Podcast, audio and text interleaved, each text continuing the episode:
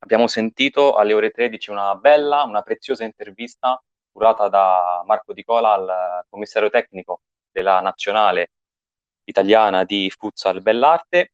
Poco fa con Dario Leo abbiamo avuto lo Spazio Club dedicato al, al Santa Gemma, alla storia del, del Santa Gemma. Vuole fare anche complimenti a Dario, insomma quello che dice è corretto, non bisogna necessariamente arrivare ad una Serie A, ad una Serie A2 o B per, per poter parlare di storie importanti che danno un esempio. Con me ci sarà lo spazio dedicato alle leggende sportive, scopriremo tra poco l'ospite di, di questo pomeriggio. A seguire alle ore 16 con Lorenzo Savi avremo lo spazio dedicato al Talent Scout con uh, Francesco Marcone, giovane dell'Eur Massimo. In chiusura alle 17 con Cristiano Simeti, il consueto recap con i migliori momenti del fine settimana appunto dedicato al, al calcio a 5. Come detto, questo è lo spazio dedicato alle leggende sportive. Settimana scorsa abbiamo avuto un ospite importante come Paolo Minicucci. Questa settimana abbiamo il piacere e l'onore di avere con noi eh, quello che è riconosciuto universalmente come il miglior giocatore di calcio a 5 della storia eh, italiana. La sua maglia è esposta al Museo del Calcio di Coverciano, ha il record di 97 gol nella nazionale italiana di, cal- di calcio a 5, record storico. Non sto qui ad elencare i titoli insomma, di, di questa leggenda del calcio a 5 che ho il piacere di presentare. Questo pomeriggio è con noi Andrea Rubei, che ho visto nella, nella chat, quindi se apre il microfono può intervenire. Ciao, buonasera a tutti quanti, ciao Lorenzo. Ciao Andrea, ti do del tu, mi permetto di darti del tu perché insomma mi hai autorizzato tu nei, nei giorni scorsi. Assolutamente sì, altrimenti mi fai sentire più vecchio di quello che sono. Innanzitutto ti ringrazio per aver accettato, insomma è veramente un piacere averti con noi. Piacere mio, assolutamente. Allora, come, come ti avevo anticipato, questo è lo spazio dedicato alle leggende, insomma non c'è tanto da spiegare, però come era stato per la settimana scorsa che, come diceva, abbiamo avuto Paolo Minicucci come ospite, io come punto di partenza scelgo anche per te, ti faccio la stessa domanda, quando e come hai iniziato a giocare a calcio a 5. Cioè, voi avete iniziato, comunque siete stati un po' i pionieri di questo sport. Allora volevo capire anche, anche per te come è iniziata questa passione e quando precisamente hai capito che poteva poi diventare lo sport della tua vita sostanzialmente. Guarda, eh, credo che quello che ti sto per dire valga un po' per tutti i giocatori della mia età, eh, nel senso noi veniamo tutti dal calcio, e all'epoca il calcio a 5, anzi all'epoca si chiamava calcetto e si giocava soltanto il martedì sera, non c'erano allenamenti, non c'era nulla, e si, ci si vedeva tra amici e il martedì c'era questo campionato, si giocava sulla Terra Rossa.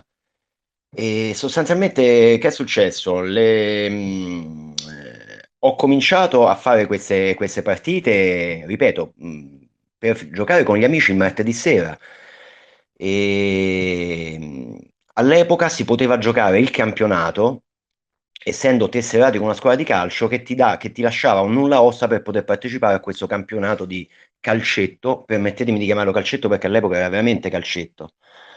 E... Insomma. Come? No, dico, se non puoi permettertelo tu di chiamarlo calcetto. no, no, perché oh, giustamente adesso guai a chiamarlo calcetto, insomma, calcio no, no, 5, no, futsal, anche perché giustamente, anzi per me, a me la definizione che piace di più è futsal, perché comunque eh, è uno sport indoor questo, nasce come sport indoor. In Italia no, perché in Italia un po' per il clima, un po' per le strutture e un po' per come è iniziato, perché è iniziato nei circoli di tennis, eh, non ci scordiamo che c'erano i vari canottieri Lazio, Aniene, canottieri Roma, queste, queste, queste società, questi circoli sportivi storici di Roma hanno iniziato a fare i primi tornei. E in Italia è iniziato questo, è iniziato in questo modo. Uh, è uno sport comunque indoor, quindi eh, presuppone superfici che vanno dal, dal parquet al PVC e soprattutto in strutture coperte in Italia ancora ci sono diversi campionati fino alla C1 dove questo non è, eh, non è ancora obbligatorio e, e, quindi si gioca ancora sulle, sull'erba sintetica, però è, la bellezza di questo sport eh, la vedi principalmente quando giochi su superfici veloci come il parquet. Secondo me in, sul parquet è di una bellezza, è di una bellezza decisamente superiore.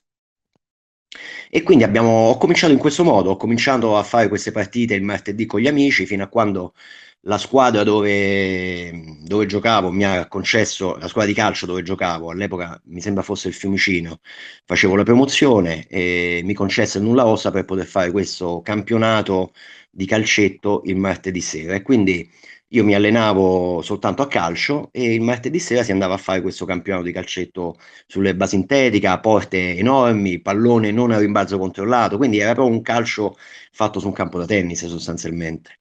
Da lì l'evoluzione che ci ha portato fino ai giorni nostri, quindi abbiamo visto che si sono eh, rimpiccolite le porte, il pallone è stato introdotto il pallone a rimbalzo controllato, la superficie fortunatamente è diventata eh, ripeto, parquet, PVC o superfici gommate e, e, ad oggi vediamo quello che può essere in Italia. Se lo vediamo all'estero è ancora, è ancora più spettacolare secondo me in alcuni campionati.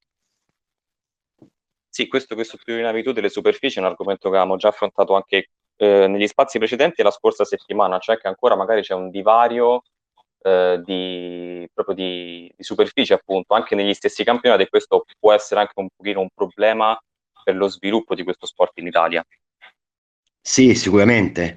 Avere i campi con la stessa superficie, lo stesso pallone, quindi impianti eh, grosso modo simili, eh, sicuramente aumenta, aumenta l'evoluzione di questo sport. Eh, noi ancora ci troviamo con campi che hanno delle superfici assolutamente variabili.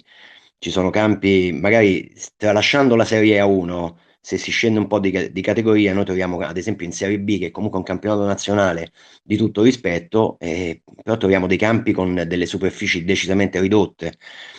E chiaramente giocato in uh, spazi più piccoli perde di, spe- di, spettacolarità. Diciamo che questo è uno sport, a- almeno come a me piace, 40-20 sul perché. Secondo me questo dovrebbe essere, dovrebbe essere la soluzione migliore. Ovvio, ci sono problemi di impianti, perché l'impiantistica in Italia è è molto, molto difficoltosa. La maggior parte, almeno io vedo a Roma, la maggior parte de, delle strutture coperte comunque sono le, del CONI, strutture private eh, sono pochissime.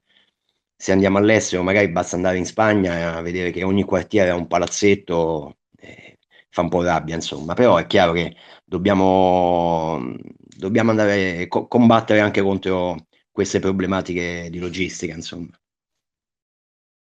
Tornando un attimo a quella che è stata la tua carriera, no? abbiamo detto gli inizi, eh, tu rimani sempre ovviamente nell'ambiente romano, almeno inizialmente, che è quello un po' anche dove nasce questo sport. Nel 92 arrivi al Torino e ci sono questi quattro anni che sono stati quelli dove tu hai vinto di più, no? con, con, due scudetti, tre Coppa Italia. Ci racconti un po' questo, questi quattro anni al Torino, come sono stati per la prima volta insomma, lottare anche per, per i titoli?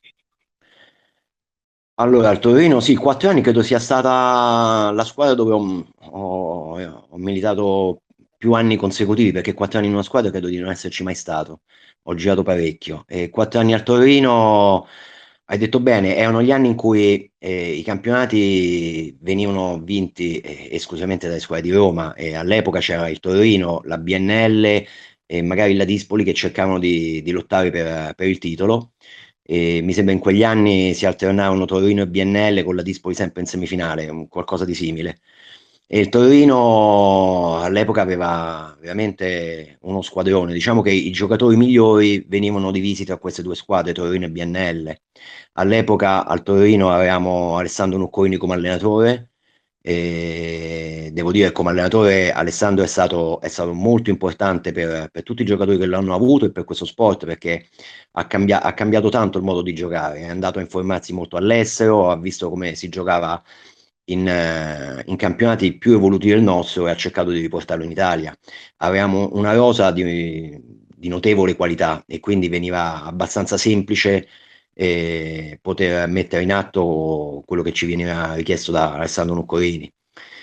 Tra i, i nostri dirigenti avevamo anche il buon Fabrizio Tonelli, che, che, chi conosce questo sport sa benissimo che è stato il presidente della divisione calcio 5 per tantissimi anni. E, e, questi quattro anni al Torino, sì, sono stati belli. L'emozione di vincere il primo scudetto credo che sia indelebile e me la porterò sempre dentro con tanto di bagno in piscina dopo la vittoria, come dicono gli spagnoli, todos a la fuente. E quando si vince ci si va a fare il bagno. E sono stati anni stupendi dove sicuramente sono cresciuto e sono maturato. Alessandro Nuccorini sicuramente è stato il primo allenatore forse che ha cominciato a farmi capire che oltre a cercare di fare gol bisogna anche difendere, quindi ho cominciato ad avere i, i primi approcci a, a, un gioco di squadra. E diciamo che fino allora giocavo prevalentemente eh, per cercare di fare gol eh, alla porta avversaria, non, eh, mm. preoccupandomi, non preoccupandomi di, di quello che succedeva in fase difensiva. Alessandro mi ha fatto capire che non è così, è un gioco di squadra e pertanto o si va tutti avanti o non si va da nessuna parte. Però sono stati anni stupendi quelli del Torino, sicuramente me li porterò dentro. E, e lì campo e in erba sintetica, perché ancora si giocava sull'erba sintetica.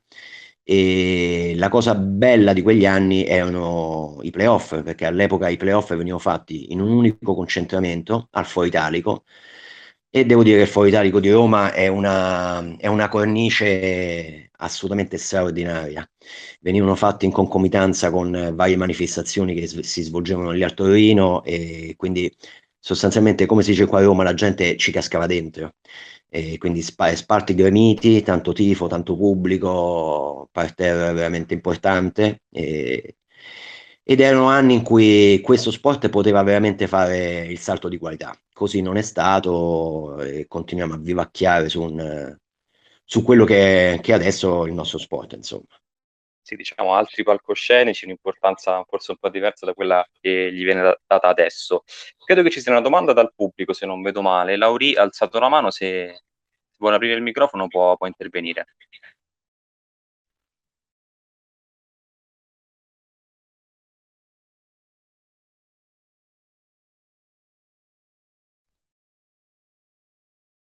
Salve, buongiorno, non so se mi sentite. Buongiorno.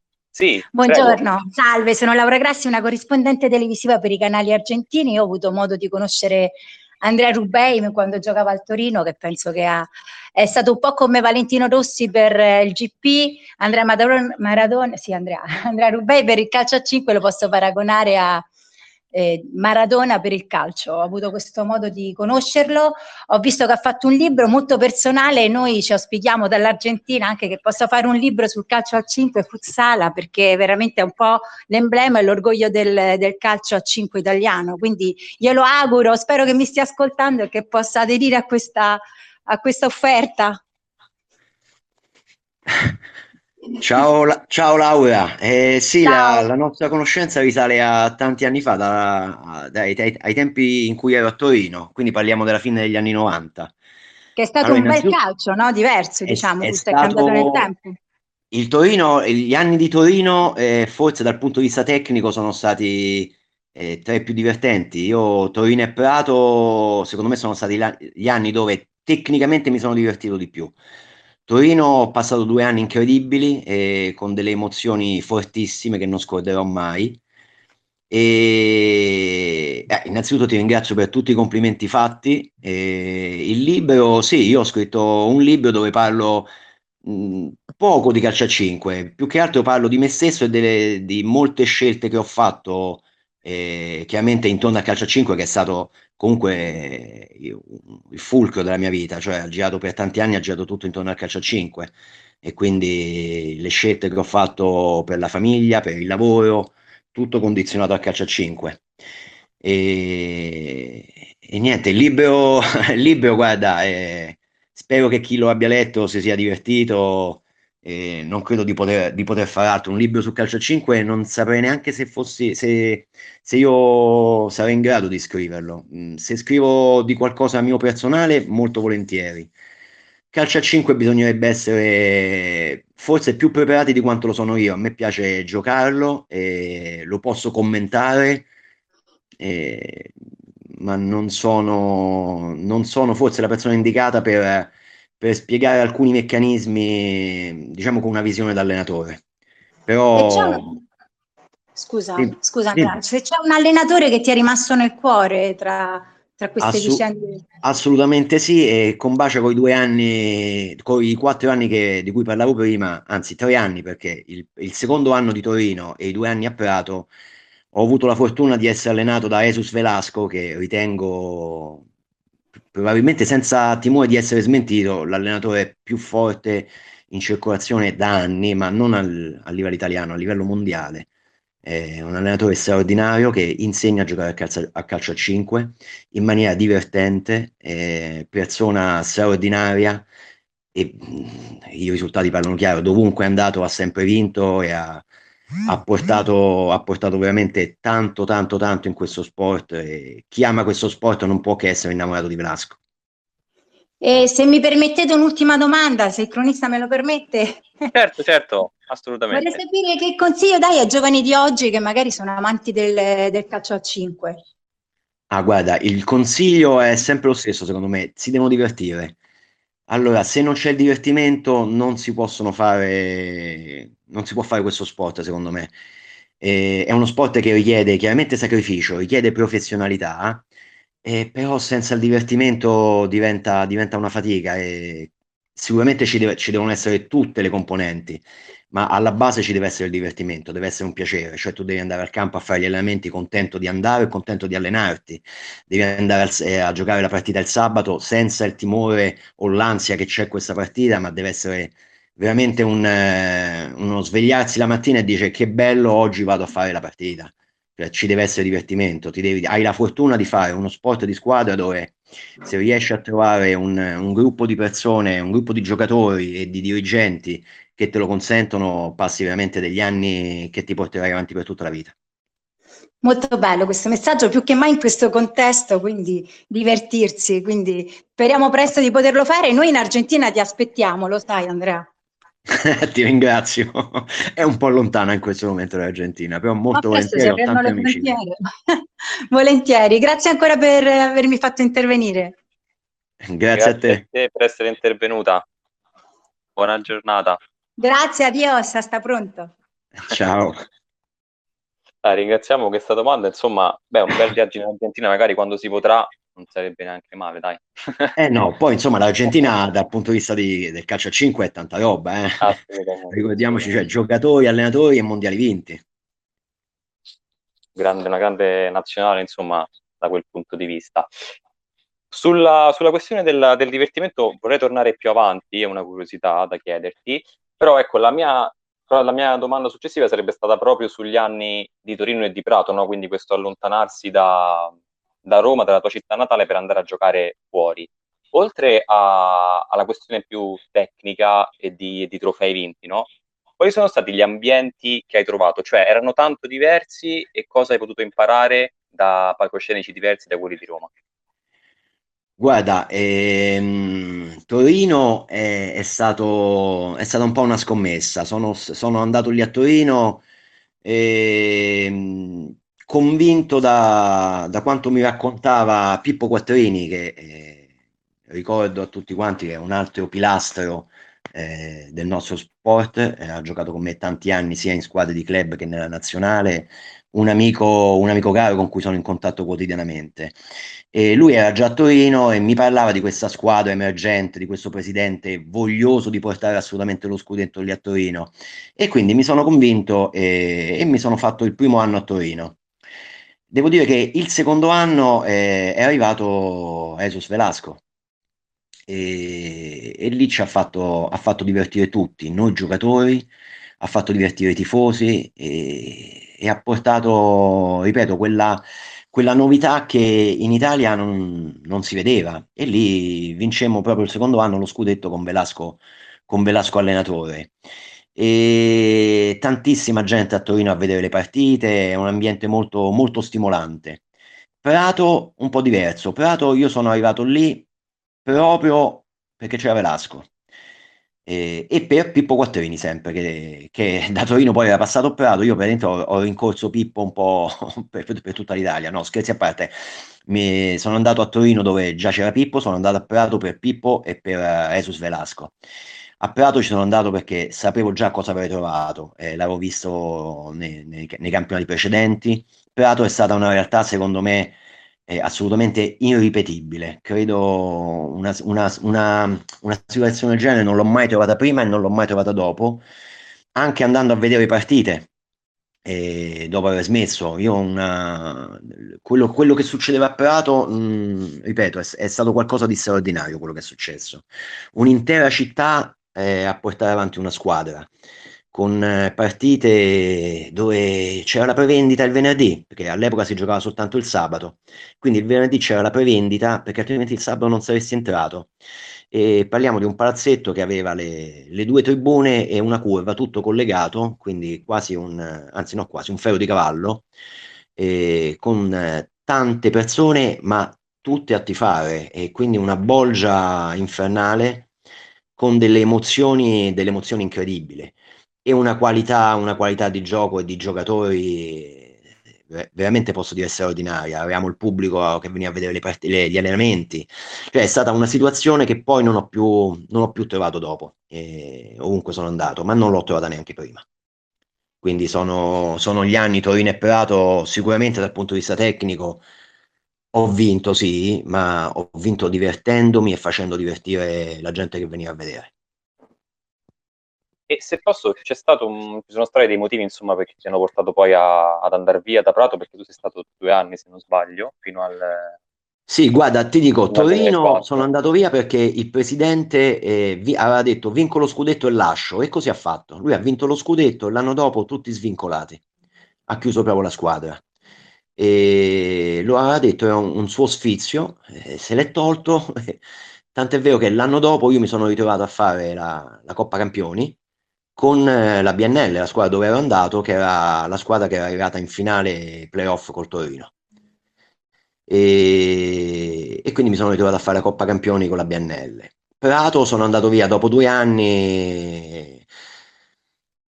Mm, motivi, motivi, niente, sono tornato a casa. Sostanzialmente io sono, sono molto legato alla mia città, sono molto legato a Roma e ho fatti due anni e comincio a scalpitare, comincia a mancarmi la fila sul raccordo eh, sul, sul lungotevere a luna di notte.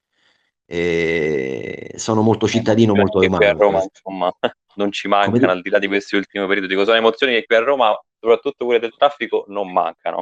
Assolutamente, non mancano mai, ma ti ripeto, per assurdo, dopo due anni vissuti a Prato, mi mancava anche il traffico. La nostalgia dei clacson, sì. i finestrini sì. abbassati. Assolutamente sì. E poi chiaramente a Roma c'erano gli affetti, la famiglia, e certo, quindi certo. sono tornato a casa. Poi ero già grandicello, insomma, 2000, sono andato via da Prato nel 2004. Insomma, già c'avevo i miei annetti, avevo 38, 38 37 anni. Insomma, da lì ho, eh, ho, ho, cominciato a pensare di smettere, poi ho continuato un altro po', però insomma, già a eh, Prato... un, altro, un altro bel sì, po'. Ho, ho continuato fino a 50, sì, a 50 ho smesso, ho fatto la mia partita d'addio e anche lì poi eh, c'è, c'è, stato un capovolgimento di fronte perché io ho smesso nel 2017 sì.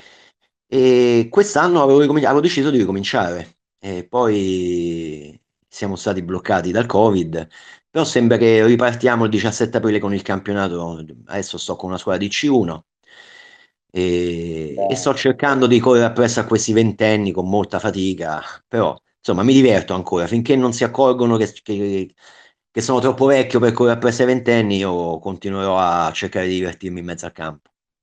Allora ne approfitto, prima di passare magari poi al capitolo nazionale, della domanda che ti volevo fare più avanti, che è sul divertimento. A proposito di, di quella partita da Dio no, che tu hai giocato eh, nel 2017 al Toulouse, tu sì. a, margine, a margine di quella partita hai detto ti sei definito amareggiato per eh, la fine della carriera e poi hai detto mi sono sempre divertito e sono stato sempre innamorato di questo sport addirittura io mentre dormo sogno le partite di calcio a 5 Verissimo, te lo, te lo, confermo e ti dico che le vinco tutte quando sogno. Poi purtroppo, purtroppo non succede così nella realtà, ma quando sogno sono, sono il più forte di tutti e le vinco tutte. Beh, Però mi capita, è... ancora, mi capita ancora che io dormo e sogno, sogno di giocare, sogno una giocata, un dribbling. Eh, so, è, un, è, uno sport che mi emoziona, mi ha sempre emozionato. E io avevo smesso, però ho sempre detto eh, smet- smetto quando non mi diverto più. evidentemente ancora mi diverto perché se ho ricominciato e ancora sogno questa palla che rotola e sogno di prenderla a calci e mi piace, mi piace da morire.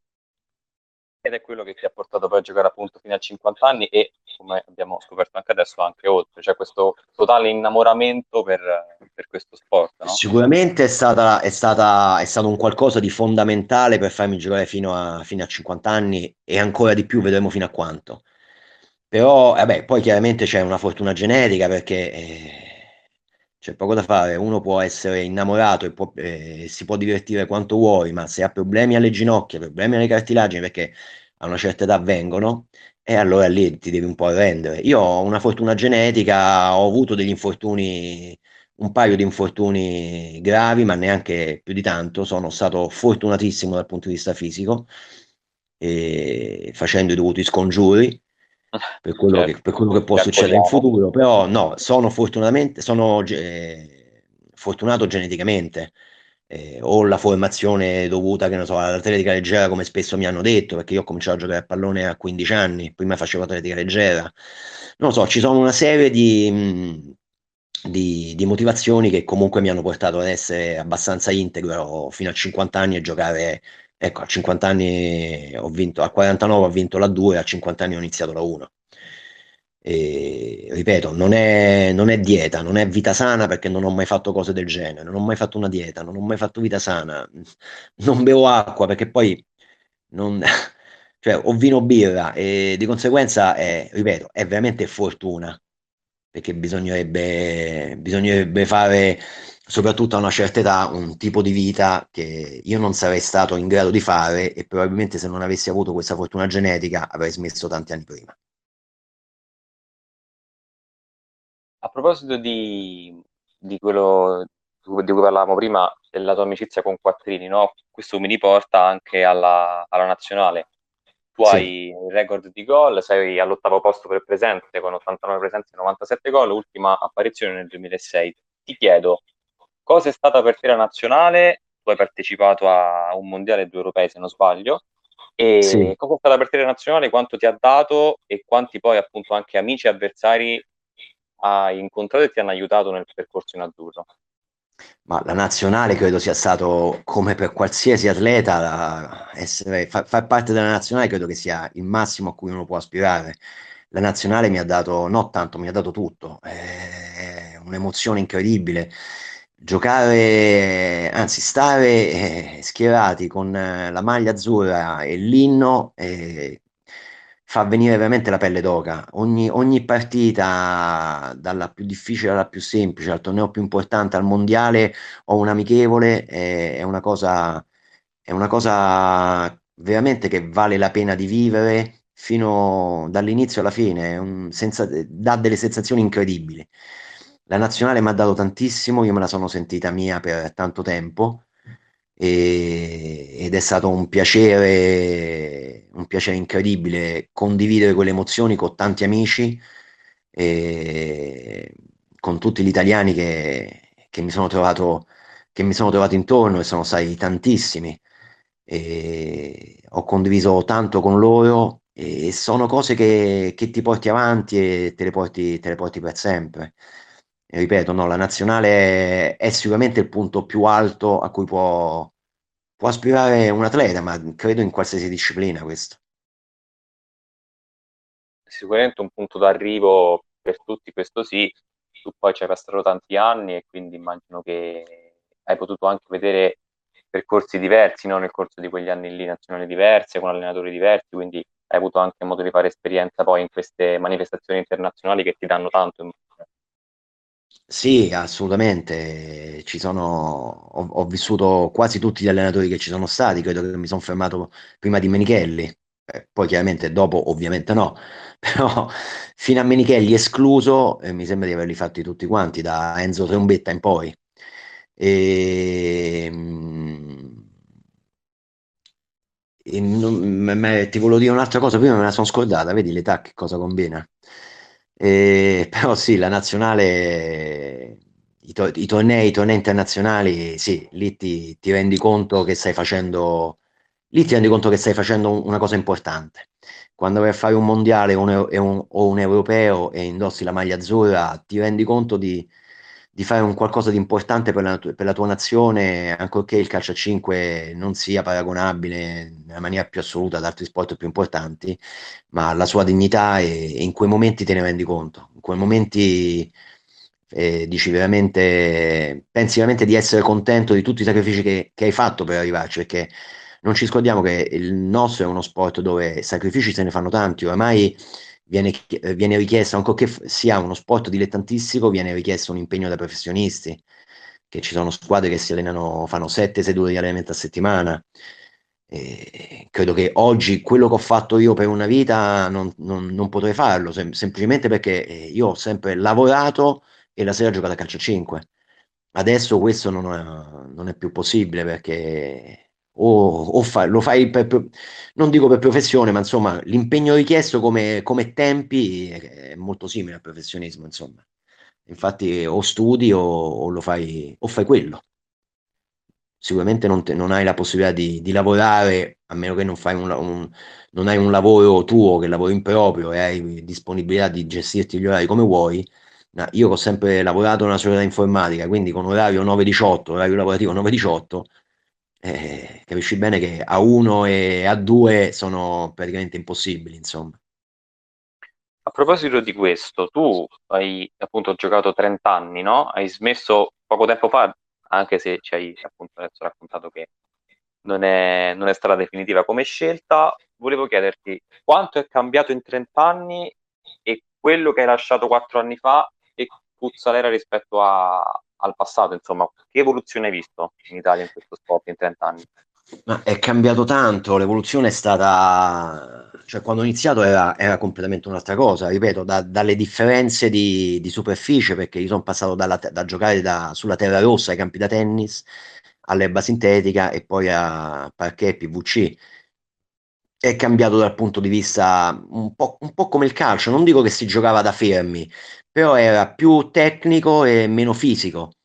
E, e negli anni chiaramente eh, è prevalso l'aspetto, l'aspetto fisico, cioè gli, ormai se in A1 sono atleti veri, diciamo, mentre una volta il calcetto, il calcio a 5 era, era più tecnico, non, un po' decisamente più statico rispetto a quello che è adesso.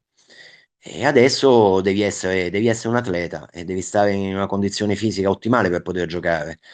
Io la, la differenza da quando ho smesso a, a, a quest'anno che ho, che ho, ricominciato, quindi tre anni, ormai quasi quattro anni fa, anche lì si vede un, una, differenza, una, una, differenza proprio fisica nel, nelle partite. E non solo, quando ho smesso a 50 anni, eh, io già vedevo la differenza che c'era tra me e gli altri giocatori. Io riuscivo a essere in campo sicuramente non per motivi fisici, perché mi spostavano, mentre, non lo so, a 30 anni, come si dice, reggevo botta, cioè spalla a spalla, non mi spostavano. Io mi sono trovato in A2 e in A1 che mi spostavano con una facilità incredibile. Ho potuto giocare proprio per mettendo, mettendo l'esperienza e gioca- cercando di giocare a un tocco o due tocchi perché palla al piede, vai a fare un contrasto, un, ragazzo, un ragazzo di 20-25 anni eh, mi strappa anche la gamba, insomma, cioè c'è una fisicità completamente differente. Si immagino che la differenza poi ovviamente d'età si, si, faccia sentire anche in categorie magari non, eh, non, così alte. A proposito di questo, un aneddoto di, di quando hai giocato contro il Fuzzalisola a 46 anni, hai segnato un gol saltando tutti gli avversari, sei arrivato davanti al portiere e hai tirato sul primo palo. E, il secondo, invece il portiere si era buttato sul secondo. E a fine partita in un'intervista tu hai dichiarato che in quel momento alla tua età dovevi capire cosa potevi e non potevi fare quindi il calciare forte ad incrociare per te era diventato difficile, perciò la scelta di calciare sul primo palo. E questa è un po' l'essenza di quello che ci hai detto adesso, no? il capire starci dentro con la testa e capire, ok, a 46 anni non posso fare una determinata cosa, ho la soluzione pronta, ne faccio un'altra, faccio lo stesso. Verissimo, te lo confermo. Eh, io ormai ho difficoltà a calciare, cioè non calcio più come, come calciavo prima, quindi calciare in diagonale sul secondo palo comincia a essere complicato. E quindi o calcio di punta, magari, perché il, il tiro di collo è più impegnativo, richiede una muscolatura che io non ho più, perché per forza di cose io posso allenarmi quanto vuoi, ma ho 54 anni, la, la muscolatura non è quella di una volta, quindi calciare in diagonale sul secondo palo e battere il portiere è molto complicato. Quindi spesso scelgo la soluzione che posso fare, quindi o calciare sul primo palo o calciare di punta, ma la stessa cosa è un dribbling. Mettermi a dribblare sullo stretto posso farlo e allungarmi la palla e correre con l'avversario al mio fianco non posso farlo perché sicuramente mi prende due metri e quindi le scelte sono, sono un po' forzate. Io fortunatamente ancora riesco a fare le scelte giuste in mezzo al campo e quindi riesco a stare eh, a giocare con, contro ragazzi di 20 anni perché sicuramente fisicamente non sono al loro livello, però insomma qualche, qualche astuzia da veterano ce l'ho insomma e quindi posso giocare anche anche con questi ragazzi. Beh, anche perché magari poi anticipare i tempi di una scelta fa la differenza in uno sport come questo soprattutto, no? quindi se tu hai ancora quella capacità appunto di anticipare la giocata guadagni un tempo e assolutamente e sì no? assolutamente sì adesso non è per come posso dire il, io spesso mi rendo conto che le, le mie scelte arrivano le mie letture di gioco arrivano qualche secondo prima rispetto ad altri giocatori e è questo che mi consente di, di magari arrivare primo sulla palla anche se sono decisamente più lento. Ho, diciamo che qualche, qualche palla in questi 30 anni l'ho letta e quindi riesco a leggere qualche secondo prima e quindi accorciare quel gap, quel gap eh, fisico che c'è con, con gente più giovane di me che ripeto, parte, facendo uno scatto, partendo sulla stessa linea non ci sarebbe, non ci sarebbe gara, insomma. Però ecco, eh, avendo una lettura più rapida, riesco a colmare quel gap. Non so se abbiamo domande dal, dal, pubblico, altrimenti poi ti chiedo un altro paio di cose e ti lascio, e ti lascio andare al tuo lavoro. Insomma. Io volevo fare una domanda ad Andrea. Vai, Ciao Andrea, sono Cristiano. Ciao Cristiano. Ciao, Cristiano. Ciao no, volevo chiederti proprio inerente al fatto che il calcio a 5 non ha ancora la stessa, la stessa risonanza che magari possono avere gli altri, altri sport. Secondo te qual è il motivo? Perché io se- me lo sono sempre chiesto, qual è il motivo principale per cui secondo te questo sport non riesce ancora a prendere piede in Italia come in altri paesi? Allora, secondo me sono... ci sono diversi motivi. Allora, il primo è che eh, noi comunque facciamo parte della FIGC, della Lega Nazionale Dilettanti, e non abbiamo, non abbiamo la nostra autonomia. E io da quando ho iniziato ho cominciato a sentire voci di ci dobbiamo staccare, dobbiamo essere autonomi, cosa che non è mai successa, la FIGC non, non ce lo consente ov- per ovvi motivi, perché siamo comunque un numero di tesserati, questo sport ha un numero di tesserati che è impressionante e quindi... Eh, fa gola giustamente la FIGC. Non so se saremo comunque in grado di autogestirci, perché quello che, che ne è mancato in questi anni, allora in questi anni c'è stata una crescita tecnica eh, per giocatori e per allenatori, non c'è stata una altrettanto crescita dal punto di vista di, di società di società, di impianti e noi andiamo ancora avanti un po' con eh, come fosse un dopolavoro da quel punto di vista. E quindi è ancora molto a livello amatoriale dal punto di vista della gestione delle società, molto meno dal punto di vista tecnico. Quindi siamo cresciuti molto tecnicamente, ma se non ci mettiamo in testa che per crescere bisogna, bisogna partire dalle basi, quindi cominciare dai settori giovanili. Noi abbiamo ancora squadre che sostanzialmente sono forzati ad avere il settore giovanile, ma non, non viene investito un euro su questi, su questi settori, sono, vengono fatti perché obbligate le società. Invece bisognerebbe lavorare sui giovani per poter dare ricambio generazionale, per farli crescere, bisognerebbe mettere gente valida ad insegnare a, fa- a fare questo sport, bisognerebbe investire su, su, sui dirigenti, ci sono corsi per allenatore, corsi per tutto, mi sembra che il primo corso da dirigente è stato fatto l'anno scorso, forse, forse sbaglio, però mi sembra una cosa del genere. Cioè la crescita è, deve essere eh, uguale in tutti gli aspetti, perché non può crescere soltanto l'aspetto tecnico, altrimenti saremo sempre lo sport visto come una volta veniva visto dai giocatori che smettono di giocare a calcio e vanno a giocare a calcio a 5 bisogna crescere tutti, tutti gli aspetti.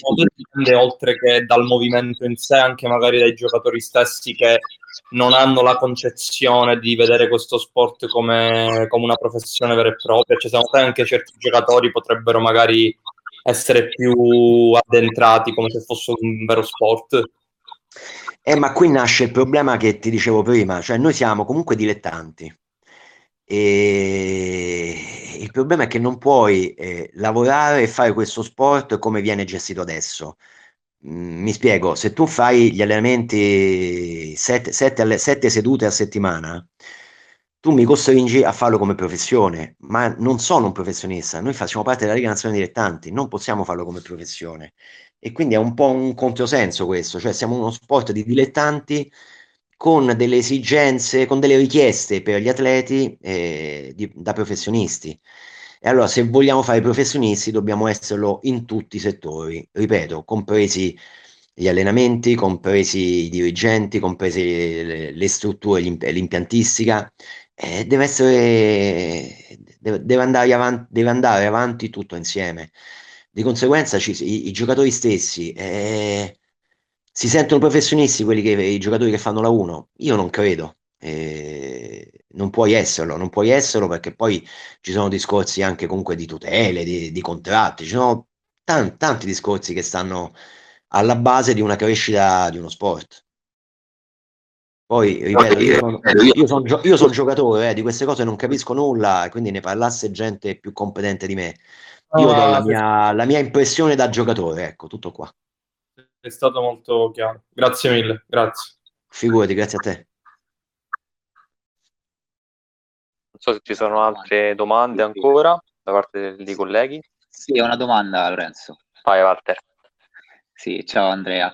Senti, ciao, gira una leggenda sui campi che avevi una finta particolare, specialmente qualche anno fa, eh, che metteva a rischio le ginocchia dei difensori. È vera, questa è solo una leggenda. No, no, questa è leggenda, questa è leggenda assolutamente. Calcola che io non ho finte, io non sono capace di fare le finte e io gioco sul tempo del...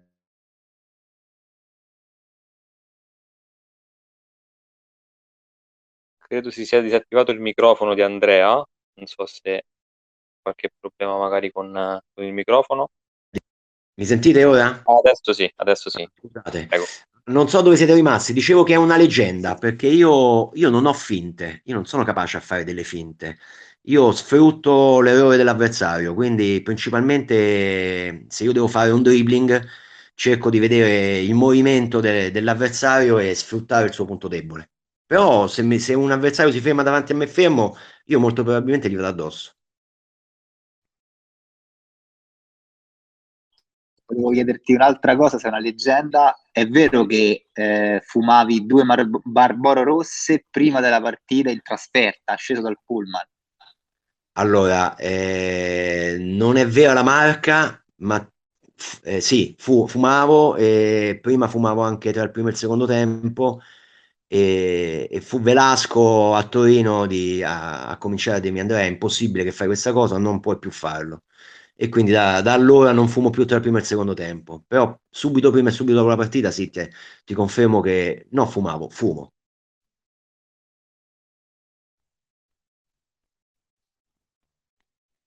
Non so se, se, ci sono altre domande ancora per, per, Andrea, poi se ci vuoi dire anche la marca a questo punto. No, ecco, perché, quindi l'ultima domanda è, è stata proprio sul pessimo esempio da non seguire, quindi. eh, i, vizi, i vizi ci stanno, fanno parte eh. della vita. Allora, se non ci sono altre domande e hai ancora magari una manciata di minuti, ti, te ne faccio un paio io per chiudere, altrimenti ti, ti lascio, dimmi tu. Sì, guarda, no, fammene, me, un, pa, un, pa, un, paio ancora riesco a stare. Lorenzo, un paio di domande ancora. Ho una Vai, domanda. Dai, fanne, fanne, una tu, dai, poi, poi magari chiudiamo, chiudo io poi con Andrea. Ecco, una domanda, forse in realtà forse ne hai anche già parlato un po' prima, più che altro è una curiosità, forse esula un pochino, un pochino dal, dal, dall'aspetto, dall'aspetto, tecnico. Avendo avuto una carriera comunque anche in grandi città e in uh, squadre importanti, ti è mai capitato di avere uh, una realtà dove la squadra fosse seguita da, in maniera molto partecipe dal pubblico, cioè di avere il palazzetto pieno, che è una cosa purtroppo molto rara nel calcio a 5, ma che potrebbe essere molto importante perché poi il tifo in un palazzetto si sente dieci volte in più rispetto a un campo di calcio normale, anche in uno stadio di piccole dimensioni. Io da, da appassionato di, di, stadio quale sono, insomma, era una cosa che, che, mi interessava, più una curiosità. Intanto ti ringrazio per, per essere intervenuto da noi. Allora, ciao Dario, grazie per la domanda. E sì, ti dico che allora, giocare con tanto pubblico è, è, forse una, è, è, anzi, è sicuramente una cosa straordinaria, bellissimo. Poi detto in questo periodo di Covid, è ancora di più, insomma. No, giocare davanti a tanto pubblico è, è bellissimo. Mi è capitato di giocare davanti a, a, a 10.000, 12.000 spettatori quando ho fatto determinate manifestazioni. E squadre di club dove c'è una partecipazione notevole di pubblico, mi è capitato a Torino, ma soprattutto a Prato. Prato c'è stato un, c'era un coinvolgimento quotidiano di, di pubblico, eh, venivano a vedere gli allenamenti, eh, c'era la prevendita, quindi venivano venduti i biglietti, vedevi la fi- passavi se il venerdì passavi davanti al botteghino del palazzetto, c'era la fila di tifosi a comprare il biglietto per il giorno dopo, perché altrimenti il sabato non sarebbero entrati. Era un coinvolgimento costante, quotidiano, veramente di un'intera città e, e questo ti dà, ti dà tanto di più, veramente. Grazie, grazie veramente Andrea e insomma, complimenti per la tua stupenda carriera. Ti ringrazio. Abbiamo un'altra mano alzata dal pubblico, Gianna De Santis, vedo che ha alzato la mano, se vuole intervenire può aprire il microfono e, e fare la domanda.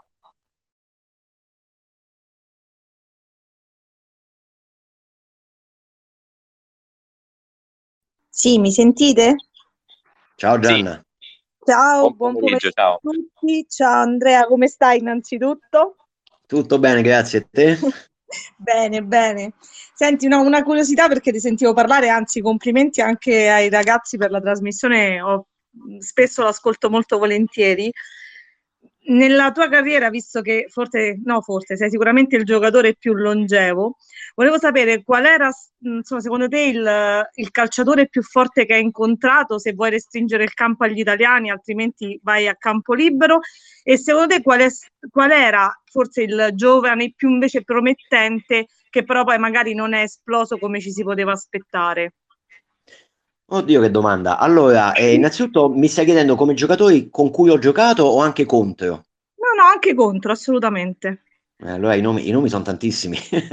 allora, sicuramente i giocatori contro cui ho giocato più forti che io abbia mai visto sono Eremenko, uh-huh. Russo, Ru- eh, Costantino Eremenko, Russo che purtroppo eh, è anche, è anche deceduto dopo problemi cardiaci. Giocatore pazzesco, veramente pazzesco. Eh, ti posso dire Llorente, Avi Llorente, spagnolo, con cui ho avuto la fortuna anche di giocare, di giocare un anno a Torino. E Falcao, come, non poter, come potersi scordare di Falcao, perché era agli inizi, ma, ma ci ho giocato contro, ho giocatore già all'inizio era, era devastante. Non ho giocato contro Ricardinho, ho giocato contro tanti altri, c'era non so in quanti se lo ricorderanno, ma c'era un tale Carossini paraguayano che ha giocato tutto il camp- il, il, tutta la sua vita, ha giocato in Spagna era un giocatore che avevi il piacere di, di, guardare giocare in qualsiasi momento, cioè ti mettevi seduto e a guardarlo e ti divertivi. Manuel Tobias. Poi ne, ho, ne porto uno nel cuore che non se lo ricordano in molti perché è stato pochissimi anni nel calcio a 5, che è un olandese, Grunjols. Uno, un olandese zingaro, viveva nelle roulotte, una cosa, una cosa veramente, veramente devastante. Per gli italiani eh, ci sono tanti giocatori con cui ho condiviso tanti anni la nazionale le squadre di club, eh, continuo a nominare Pippo Quattrini, Andrea Famà, eh, Gabriele Caleca, Ivano Roma, i fratelli Roma e tanti altri giocatori, Ciccio Fradella, uno dei portieri più forti, più forti che abbia mai visto, eh, il mio storico capitano Milella, Gianni Faiola, cioè gli, gli italiani, Andrea Beazzi, Andrea Beazzi che ho avuto anche a Prato, sono, sono veramente 30 anni di, di, di partite e non, non, finirei mai di farti, di farti nomi, insomma. Però se ti devo dire un giocatore su tutti, Avi Llorente, è un giocatore che porto nel cuore sia come persona che, che come giocatore, sia da avversario che come compagno di squadra. Giocatore straordinario che vorrei avere, avere sempre, con me e anche contro, anche giocarci contro, che di una lealtà sportiva incredibile. Grazie. Grazie a te. Grazie Gianna per essere intervenuta. L'ultimissima, poi, poi ti salutiamo. Andrea, ne ho parlato in un'apertura. Cosa significa per te la tua maglia esposta nel Museo del Calcio di Coverciano?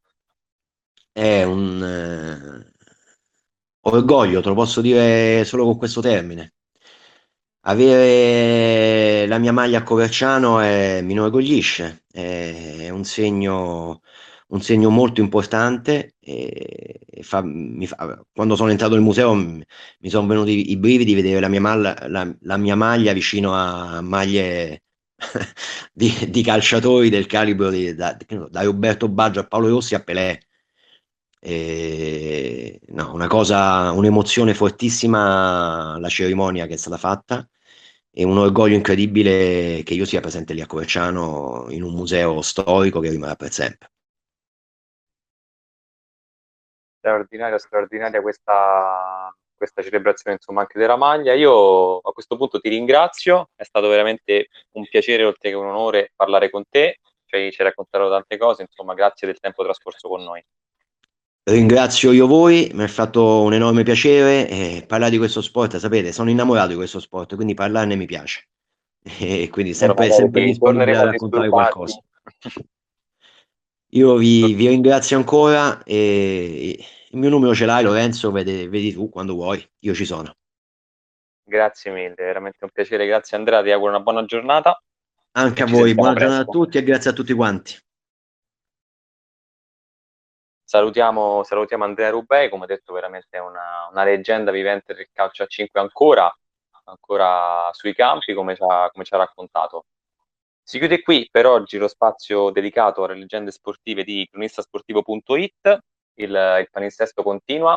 Nel prossimo spazio, dalle 16 alle 17, avremo il Talent Scout curato da Lorenzo Savi con uh, Francesco Marcone, capitano dell'Under 19 dell'Eur Massimo, e ospiti Roberto Montenero, allenatore dell'Under 19 e Fabio Falasca, un, un, compagno di squadra.